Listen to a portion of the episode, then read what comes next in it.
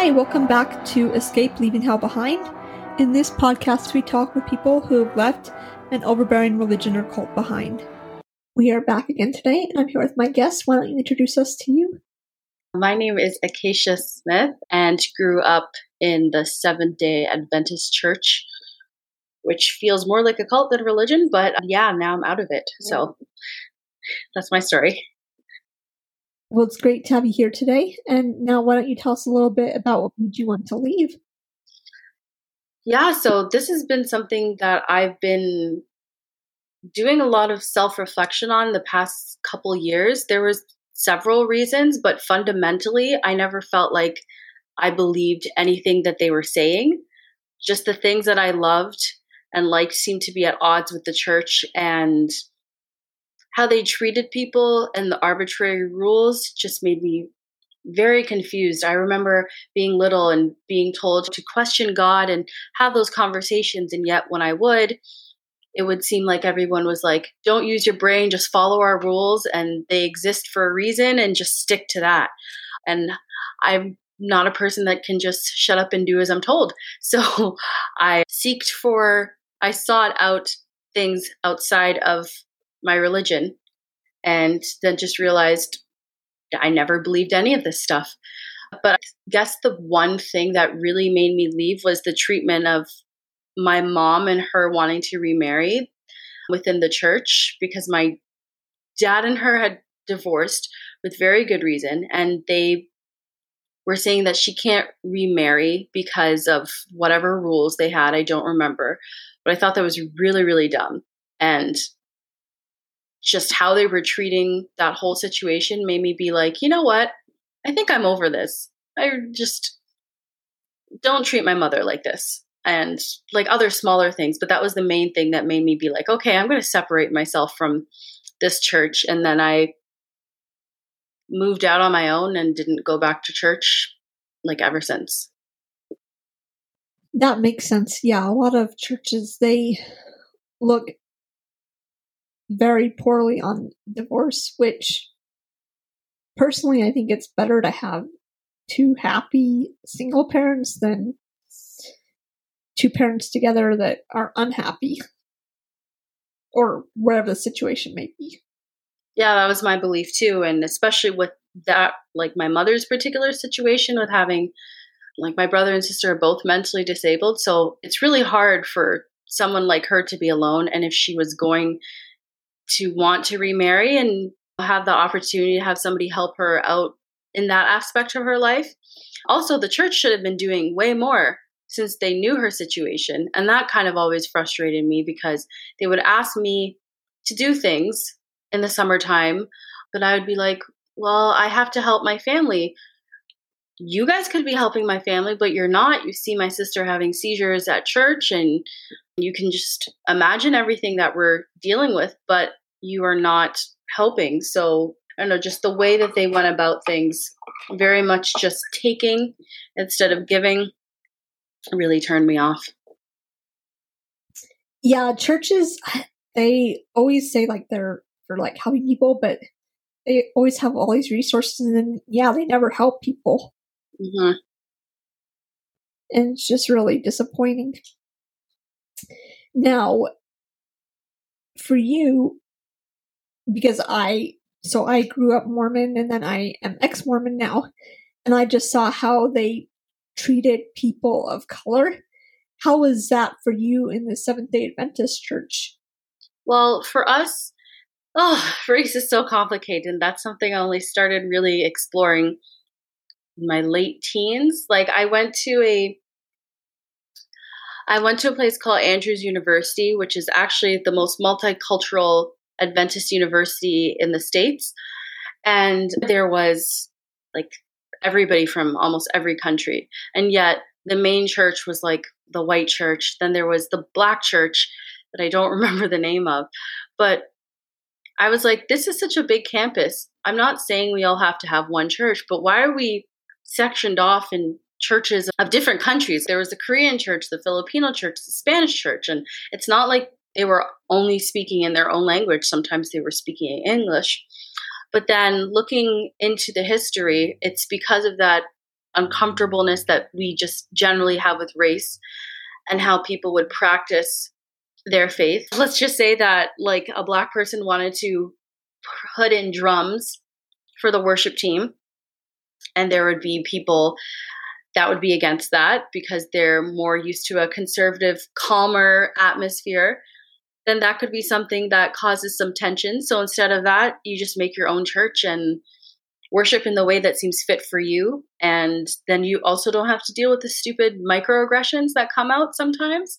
But it's just known knowledge that churches are split by race sometime and nobody talks about it. And I remember once I talked to my grandmother, I was like, Do you know that we have a race problem in the church? Like, why can't we play these songs that have more of a beat to them? Why can't we sway when dancing or, yeah, just move our bodies in our seats? Like, David danced in the Bible. Why is this a problem? And again, I was fed some baloney about like it not being acceptable. I'm like, excuse me, like I don't, if I'm happy, I'm just a person that needs to move. That's how I show my happiness. And, um, like why am i going against a very natural thing for my body to do that has been shown in the bible to be okay because you guys don't approve? I'm like that this is just it comes to imperialism and racism at some point. Like i just i came to that conclusion on my own. Nobody told me. And uh, yeah it's really not something that we talk about but it exists for sure. Yeah it definitely does. And so, yeah, it's always good to get people's perspectives on how they feel about that. And now, for you as a teen growing up in Seventh day Adventist, how is it trying to deal with like purity culture and all that? Oh, I have a very interesting story about purity culture, actually. So, since high school, like high school and university, I went to places where you'd board. So, my high school was called Kingsway College in Oshawa, Canada. And uh, they had this thing called social bound, which I will tell people that aren't religious at all, and they think this is the stupidest thing ever. As a religious person that it happened to, I think this is the stupidest thing ever. But basically, if you were caught being intimate with someone, you're social bound. You cannot be in the same room with them. If you have classes with them, you have to be at like opposite ends of the classroom, but you cannot be seen with each other because you have been disrespectful to each other's bodies. So I had a boyfriend at the time, and I was dealing with some health problems. And I felt myself like fall over while we were walking together. And he just put his arm around me to keep me steady you know? And i remember the teacher or the pastor was walking up the hill that's maybe a few yards away from us and he just screams social bound! And so my my boyfriend puts his hands up like this. He's like i didn't do anything. And i'm there just like stumbling around. Oh my gosh i just need somebody to to lean on right now and that week after I ended up on sick list, which basically means I was too sick to go to class, so I had to be stuck in my dorm room. And this preacher had the audacity to call me out of my room while I'm on sick list and my boyfriend during lunchtime and to tell us you guys are social bound because you were caught being like intimate. And my boyfriend was like, I thought he was going to punch this guy in the face. And I'm just there, like, really ill, just wanting to go back to bed. And I'm saying, like, I'm trying to keep the tension down. I was like, this is what happened. As you can see, I am not feeling well. You have called me from my dorm room, and all he was doing was trying to help me stand upright. Nothing else happened. And then the pastor was like, oh, fine. Instead of a week and a half, it can be like a couple days. And it was so stupid. Like I remember we were both in choir and we had to sit so far away from each other and I would just wave at him from the other side of the room, just like, hi, I miss you.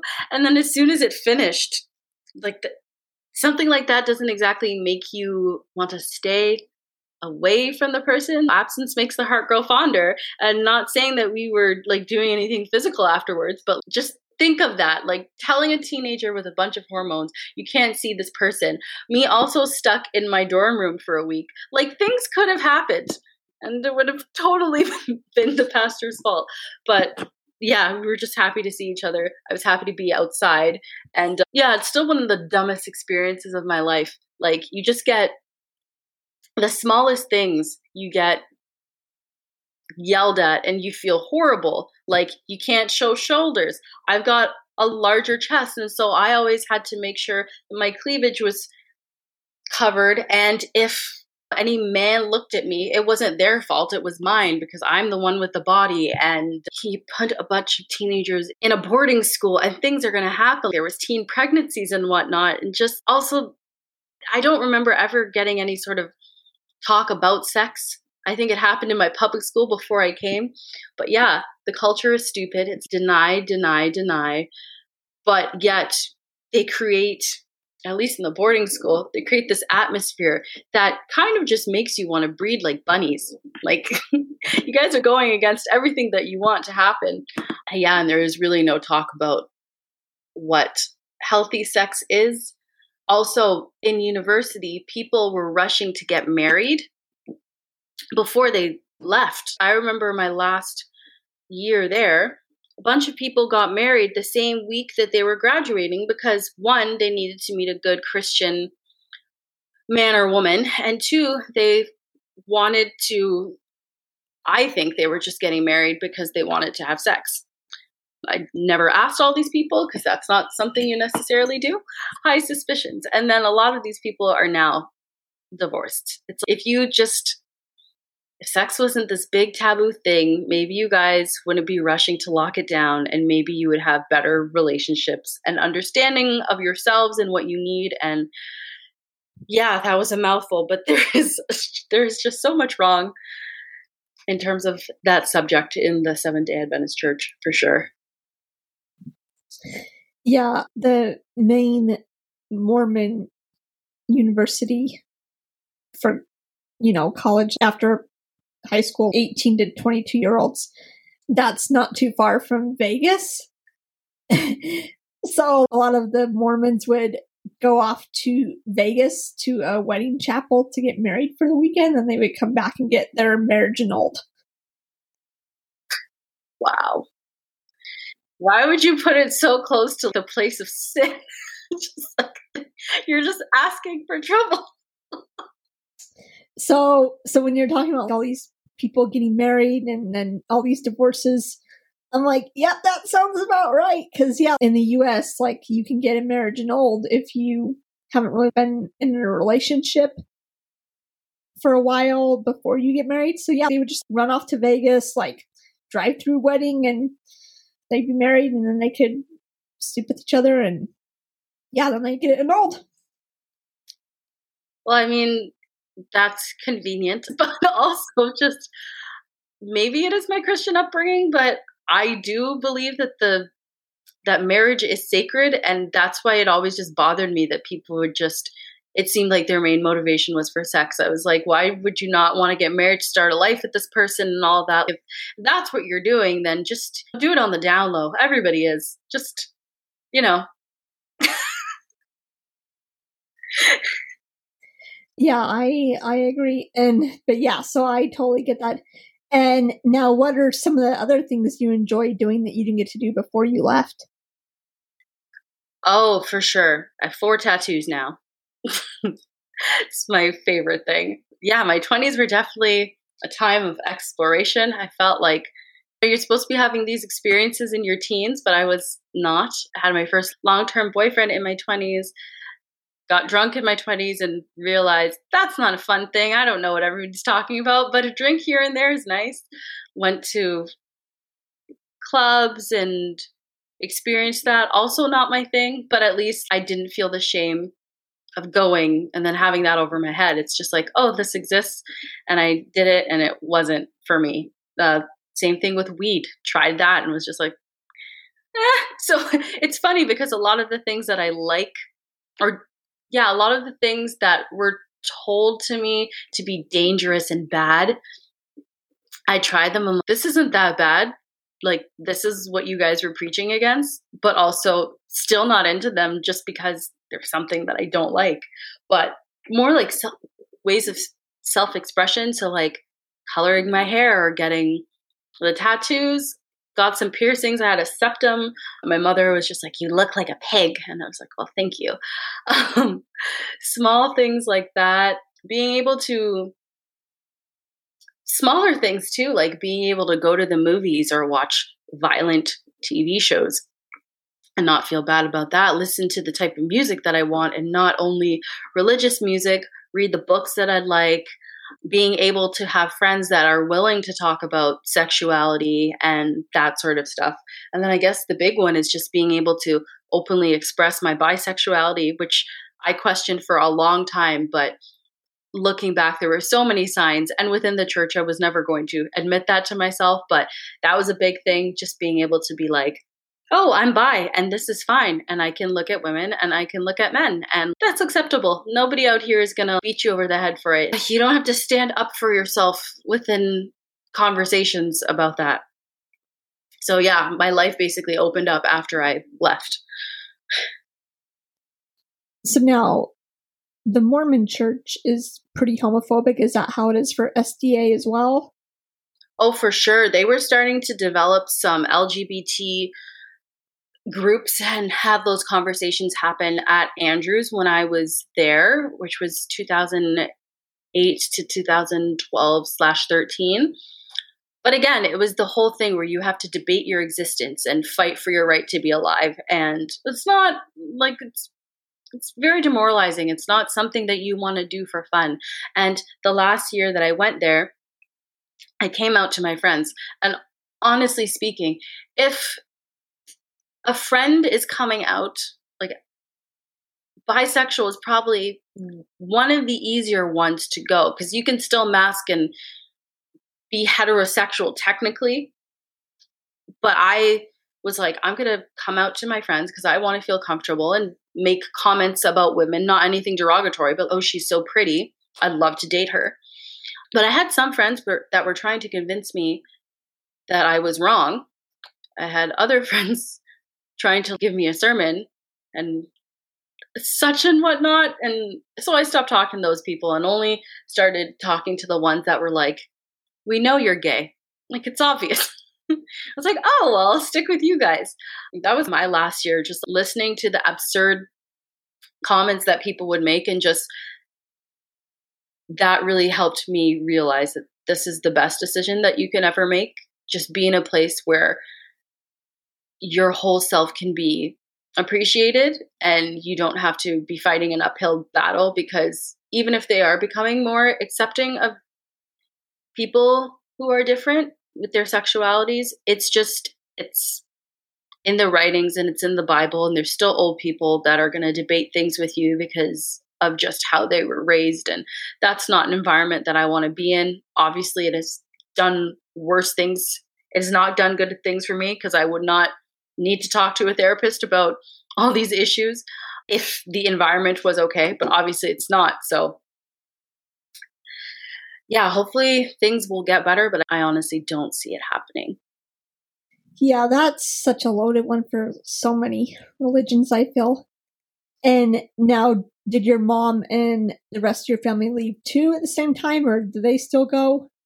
They're very strong, devout Christians. And I still get from my grandma the talk every once in a while, why don't you go back to church? And I'm just like, I have no interest. And I let her do her spiel because she's my grandmother and I love her. But I also don't need to debate with my loved one about why this church is toxic for me.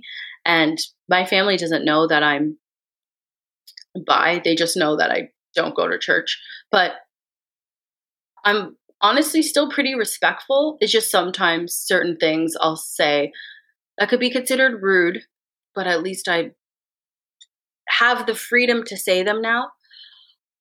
But yeah, that I think that kind of I hope that kind of answers your question. Yeah, it makes it hard when like you're you've stopped going, but then a lot of your family still goes, and it just it can make for very awkward conversations sometimes. Yeah, for sure. Thankfully, my mom doesn't talk about it too much, but I'll get the occasional text message that is a Bible verse or a happy Sabbath on the Saturdays. But then again, like last Friday night, I was singing the songs that I grew up with because music is something that I've always loved, and those songs are my childhood. So I was listening to those. I still listen to them, and sometimes I just want to watch a Christian movie, but they're the old Hollywood Christian movies like Ten Commandments with Charlton Heston or Ben Hur. So it's not really dripping with Christian morals. It's just a Christian story made in Hollywood. and I just want to see it. So I'm not like completely against everything Christian. I do realize that they have some good things. I'm also vegetarian and grew up eating the food. That is one thing I miss. Every Sabbath, I would just have a really good Christian lunch, and that doesn't happen anymore. I would probably think about going back to church just to eat good food, but no. I would consider it, but not ever going to do that. But yeah. And now, what are three tips you have for people looking to leave a high demand religion or cult? I think you have to be really secure in who you are. Because if you're not, then they're going to question you and you're going to think, oh, maybe I should just stay. But